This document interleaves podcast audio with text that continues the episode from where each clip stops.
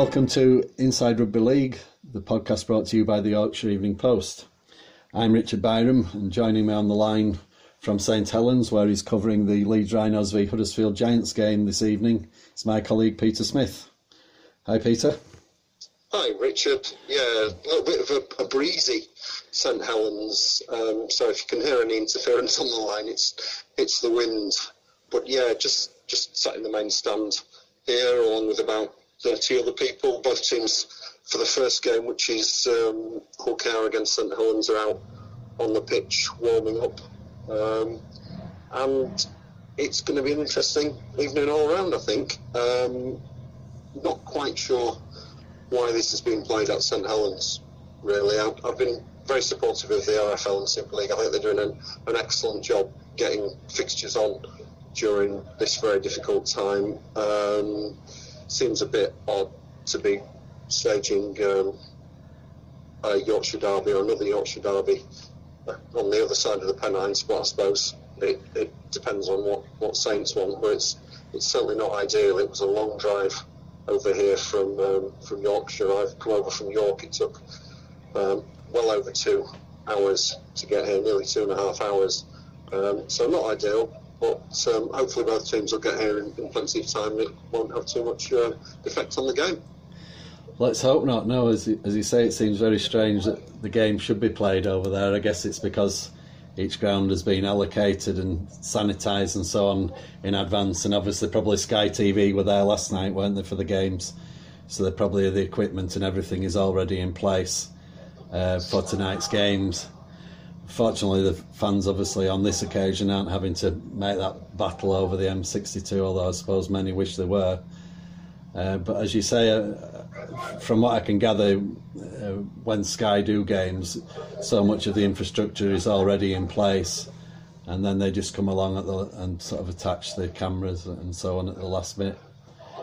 Yeah, so, I think I think that's the case. It, it, makes sense, doesn't it? I think the idea of having um, double or triple headers and a whole round, um, sort of mini magic weekend, if you like, a, a whole round at one venue over a couple of days makes sense in, in these times. It's cutting down on costs, isn't it? I mean, every, everybody hopes this isn't going to go on for too much longer, although it's beginning to look like it, it might, unfortunately. Yes. But um, I don't know whether the, there needs to be a just a, a look at the fixtures and, and so teams aren't having to, to travel over the M62 if they can avoid it, because it's not it's not the most reliable of motorways, is it? it? It would be. I think last week Saints arrived late at Leeds for the for the game against Huddersfield last week, and that kicked off later than it um, than it should have done. Yeah. And, and that's not that's not ideal, is it? Really? I suppose when fans aren't aren't travelling, it's less of a less of a problem. But Hull, Hull are playing Cass um, here at. Um, I was going to say Knowsley Road, and here at um, TW Stadium in, in St Helens on Sunday, both having played separate matches here on Thursday. It just that's for the BBC. It just seems a little bit unnecessary to, to drag two Yorkshire teams over the Pennines for that one. Maybe could have played it um, at Huddersfield if that's available, or, or Headingley or somewhere like that. But um, and I'm actually talking to um, Daryl Powell about it, and he's he's not happy. It's a ridiculous decision to have to come back here for um, for Yorkshire Derby in the cup. But it is what it is. Um, the, the, important thing is games are games are being played. We're getting games on. Um, I say it's not as if fans are being um, being inconvenienced because unfortunately there aren't any being allowed in. Um, but it's it, it's just a bit inconvenient for the teams. It's not ideal, but I say no excuses. Um, teams from from the west of the Pennines are having to travel east to Headingley as well at times. So it's just a case of, of making do and, and getting on with it and, and, as best teams can, I think. Yeah, and let's hope that the games you see this evening are, are as good as the ones that we saw last night. A uh, couple of crackers there. Hull just edging out my team, Wakefield, and Castleford again losing out in the last few minutes uh, against Warrington. But again, two really good games for the neutral. Plenty of effort and some good tries scored, and uh, you know both games in in the balance till right at the end of the match, which is, is what you want. You know, we spoke last week about blowouts and the dangers of one team running in 50 or 60 points without replying. You know, I thought Wakefield were much better uh, last night than they have been in recent weeks and really deserve something from the game. But uh, as is often the case when you looks out and you're down at the bottom, those little video ref decisions or forward passes or a couple of tries that they bombed as well, didn't they? Um, you know, they're, they're the sort of passes that stick and you go on and you score and you win the game. And I felt for Wakefield last night, you know, they had a couple of Connor Bailey and Yusuf Aydin making debuts from out of the academy. And they gave a, a really good effort. I think one of the problems with Wakefield is they do seem to let the other team build up a bit of a lead and they're always playing catch up uh, rather than kind of defending a lead. But that said, you know, I, I, felt they were really unlucky last night and I don't think many Wakefield fans could co- complain about the effort and endeavour of the team, which maybe they could have done in the last few weeks. I think um, I think that's a, a, pretty good analysis. Yeah, I'd, I'd, agree with I'd agree with that. Um, I think I thought Wakefield did deserve something from the game. Nowadays, with Golden Point, you don't get anything from games, do you, unless no. you win. but it was one of those where both teams would probably feel they did enough to earn a, a point from it. Um, Wakefield just let Hull um, get a, away from them a little bit in that second half. But considering all the disruption Trinity had had, they didn't yeah. get back into training until three days before the game. They've had another positive COVID test, so that's obviously caused disruption. They've got various people who are still isolating, and they've got some injuries. So it, it was a it was a brave effort, I thought, and it was a step in the right direction. But Wakefield need to get a win on, on the board. They don't want to go um, much longer on this losing run. It's already the recent record's not great. I think five wins in something like 20 odd, odd games. Um, not one since sport really started. It's a concern. Having said that, there's no relegation this year. Um, so it's it's not as if it's a crisis situation, and it it has allowed um, Chris Chester to introduce a couple of young players. He's been wanting to give um, Aydin and Bailey a go for quite a while now, and it's good that they've um, they've got an opportunity. Titus Gwaze, they've got an, another one out, so that's that's a positive. And these kids, you would say, are, are the future of the club. Obviously, there's always going to be room for um, for good signings if you can make them. Oh, dear, sorry. Um, Harold's alive broadcasting there, Peter. I'm not going to. Um, yeah, there's there's always room for for um, big signings from other clubs overseas. But successful teams tend to build from from their own player base, and Wakefield are doing that. And, and credit to them. And let's hope. You know, we've got Jack Croft and, and others have had a chance this year. Let's hope we can see some Wakefield players come through this season when the pressure of relegation's off and, and get an opportunity with all the midweek games and things. Clearly, the squad's going to have to be used. So I think that's. Um, I think that's one positive they can take out of it, the, the fact that young players are getting a go. Um, other game last night was obviously Castleford against Warrington, and again, Castleford, I thought, unlucky not to get something out, out of the game. Warrington only led for two minutes, but there were the two minutes that count. The, yeah. the last two, heartbreaking for Cass to, to concede a try in the um, in the last um, seconds of the game, really. It looked like they'd done enough to hang on. Um, but they, as Daryl Powell said afterwards, they're not playing particularly well at the moment. He admitted it was a, a painful result to take, but he didn't particularly feel Castle deserved to win. Um, to concern for them, their form hasn't been great since lockdown. They're not playing as well as they were way back in March before Super League was halted. I think part of that problem has been uncertainty and changes in the halfback area. Jacob Trueman missed out again, but he's back in the side for Sunday's cup tie against Hull. And if he plays it, there'll be a lot more more of a balanced side. They'll look better, obviously, when they've got Trueman and Richardson playing together in the house. It'll allow Pete Matautia to play more of his natural running game. And, um, you know, you, would fancy Cass against most teams when they've got Trueman and Richardson playing together if they're playing well. They're, at the moment, I think their best hope of, of winning something this year is going to be the Challenge Cup or even reaching a final because they're falling away from the top four as things stand at the moment. Of course, with points percentage, which is how the table's decided now, we don't know how that's going to work out. But um, I think Cass's chances of top four finish are um, looking a bit, um, bit of a long shot now, unfortunately. Yeah, that was certainly the suggestion after the game last night that they'd be struggling to get in the top four now with that defeat. And as you say, the the cup does offer a good chance, even though it is only three days after uh, they've played in the league. But again, as we've said many times, there's not much you can do about that. We've just got to get on with it and roll the dice and mix the squads up, and you know some chance for somebody else to become a hero, maybe rather than the usual names. Uh, and yeah, I think. Sorry, Rich. Sorry, as, as you were saying with Wakefield, you know, the one positive um, of it all is that they are giving youngsters a chance. They can see now whether they are up to playing in the first team uh, both this season and for the longer term. And as you say, with teams like Castleford, maybe they can't get to the grand final now, but you know they've certainly got a great chance in the Challenge Cup. And from what I saw of Hull the other night and Cass, you'd, you'd fancy Cass. Uh, you know, if if they're on the game, I think they'd beat Hull on Sunday. I think, yeah, I think they will. I think if, if Cass play well, they're a better team than Hull, but um, it's going out there and playing well and doing it. Hull seems to be just finding a little bit of um, of form, perhaps under Andy Last, the coach. You never tell what you're going to get with Hull.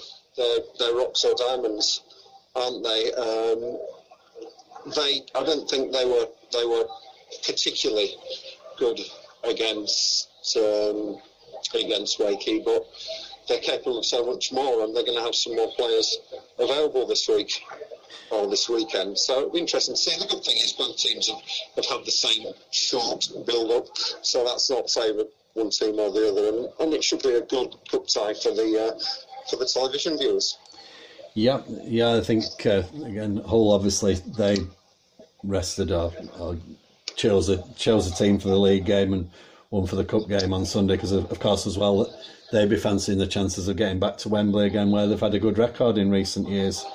I'm sure players like Gareth Ellis will be determined to try and lift the cup one more time before they retire. Yeah, um, I, I, don't know if you can you can hear, but they've just turned the they've turned the telly up.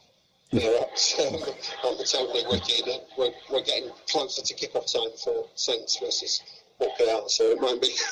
I think we might we might need to wrap this up fairly uh, fairly shortly. But just just a couple of other things worth mentioning this yeah. week is is um, the fact that we do now have a different way of uh, deciding the league table, and also hopes for having fans back in stadiums at the end of this month, stroke the start of next month, hanging by the thread as, yes. as things stand. Well, that, that seems to change um, on a daily basis. Just wonder what your your thoughts on on those are. Clearly, some something had to be done about having these matches postponed. It looks like some clubs this year just aren't going to be able to fit 22 rounds in before um, the middle of November when the regular season's due to finish. So I think the fact that they've the RFL Stroke Super League have made an announcement and made it early is a is a positive. Whether points uh, points percentage as they're calling it is the right way to do it, I don't know. It's as good a way as any probably. It was interesting that um, it moved Catalan right up the table when yes. it was introduced um, the other day. Um, tough, obviously, on, on teams who down. There's not been that much movement, though, really. And, and as I say, it's, it's just one of those things. It's probably as good a method as any Miller idea could maybe have, have either gone. I know an alternative proposal was for every match that wasn't played to be a nil-nil draw and for each team to get one point. I don't think that's ideal, particularly when we've got golden point and we, we supposedly don't have draws anymore. Alternative suggested by Kevin Sinfield was to award a team that's not caused the game to be called off. So if, if uh, one team's had COVID tests and can't play, um, the other team will get a 20 0 win. Again, you can see pluses and minuses to that. Teams are maybe going to get punished for, for what's not their fault. Clearly, if, players are identified on track and trace are testing positive for COVID. It may, it may be their fault if they've been out, um, not social distancing, that sort of thing, but it's not really the club's fault. So that's not ideal either. So I think the RFL have just, again, been, been stuck in an impossible position, to make a decision and come up with something. So you, know, you can't argue too much with that. They just make the, the tables unpredictable, and you just don't know what's what's going to happen and, and how it's going to work out. No, I, I, well, I'd agree with you, Peter, in that you know at least we know now the situation rather than maybe getting another month or six weeks down the line and saying, "Oh well, it's obvious the season isn't going to finish now, so we'll just have the table as it is." I know in uh, football they had an issue, didn't they, where the the seasons for uh, League One and Two finished early, and they ended up having to work it out on a, a points per points per game basis, wasn't it? And I think it was Wycombe Wanderers who uh, managed to get into the playoffs as a result of that, and then went up via the playoffs. Whereas a couple of the teams who were in the playoffs at the time the season ended dropped out. I think Peterborough United were one of them. And of course, there's a great fury, particularly then when Wycombe went on to get promotion to the Championship. So at least everybody knows where they stand with this change. As you say, nothing's ideal, but really in this season of all seasons, what can you do? It's really, you know, we spoke a few times on here that it seems highly unlikely that all the teams, through no fault of their own, will be able to play all of the games. So we have to find a way of uh, reckoning that up. So at the end of it, there's some kind of table that makes sense to give us four semi-finalists to go through to the grand final. In terms of crowds, um, again with the changes in the COVID rules this week, it would seem that uh, the hope for uh, attendances of people being allowed back into grounds at the start of October may not now happen. I know Cambridge United in football and Doncaster St Leger were supposed to have crowds this week and weekend uh, as, as part of these COVID pilots, but they're going to be back behind closed doors again now and that makes it harder then you know first of october is only a few weeks away uh, to come up with a plan to get people in. Um, I know Ralph Rimmer I think has said today that the RFL are going to ask the government again to perhaps rethink that policy but it's hard to see how you can make an exception for rugby league you know league 1 league 2 clubs with similar sized crowds in football for an example or rugby union clubs with uh, those similar sized crowds you know, up in the Premiership there would also be saying, well, what about us? Why can't we do it? Why can't we get crowds in and make some money ourselves? Of course, on top of that, then it, it cast doubt over whether crowds will be allowed into the Challenge Cup final in October and the grand final in November. Hopefully, maybe by November, the situation, which, as you say, rightly changes from day to day and seemingly hour to hour sometimes, uh, may well change again in a couple of weeks and we may get back on track and I, I sincerely hope that we do um, for rugby league and for all sport. Really, you know, I think it's essential. And just finally, um, Peter, just a, a, few fixture changes um, that we've seen come through in the last uh, few minutes. Uh, Hull KR v Leeds on a Thursday afternoon at three thirty. yeah, just uh, just looking at that. Yeah, another um, another trip over the Pennines for Yorkshire Derby. That's at Warrington yeah. on the um, on the 24th of September. It's going to be a long day that because at 8:15 Castleford are playing Huddersfield um, in the um, on the at the same venue. Interesting, the KR versus Leeds isn't on Sky. It's, it'll be on the Our League app for season ticket holders. Um, at six o'clock, you've got Hull versus Salford, which is on Sky, and at eight fifteen, Castleford versus Huddersfield, which is also on Sky. Um, that's on the, the 24th of September. The following day, at the Halliwell Jones, you've got Warrington against Catalans on Sky, and Wigan against Wakefield at 8.15, also on, um, on Sky. And just one other fixture change to mention, or fixture addition, um, as you can tell, I think the teams are yeah. uh, imminently about to emerge. Um, on the 17th of September at 3 pm, Thursday, just a standalone game. That's Wakefield versus Huddersfield at the John Smith Stadium. So that'll be interesting. Just one, one game on its on its own at, um, at Huddersfield on a Thursday afternoon, um, and that's on our league, but not on Sky. So um, if you're a season ticket holder and you don't have access to Sky, get yourself registered with the RFL's Our League app, and you'll be able to watch that game um, free of charge. You will indeed, and as Jim Morrison's of the Doors once said, "Strange days indeed." Uh, and I think exactly. I think people used to joke at one time, didn't they? That you know, football got that mad that it was, you know, they'd play each other on a Tuesday tea time at four o'clock if it was going to be on TV. And I think we're reaching those days now, aren't we? Where any time of the day, really, from from lunchtime onwards, is possible. Uh, you know, if, if you can turn up, we'll get the cameras there and we'll get it on. That seems to be the new policy. Yeah, it does. But I suppose if, if it's not in the sky and fans can't get in, then no, I don't suppose it makes much difference. Does it? The um, the only thing I think is about the nature of the day. So, um, so yeah, that'll be interesting. Though um, it's just good that we're, as I've said, it's just good that we're getting these games, these games on, and um, let's hope it stays that way and we don't have any more late, late cancellations. Sure. Anyway, Peter, the strains of John Denver rather than the Doors are coming through here. So uh, I think we'll I think we'll leave it there. We'll wrap it up and say thanks for your time and comments as usual. Uh, you can get the latest updates, as we always say, from Peter's Twitter account at Peter Smith YEP or the website yorkshireeveningpost.co.uk for the latest rugby league news and coronavirus news and sports news in general. But I think we'll leave it there. Say to Peter, enjoy the games, and we'll speak again soon.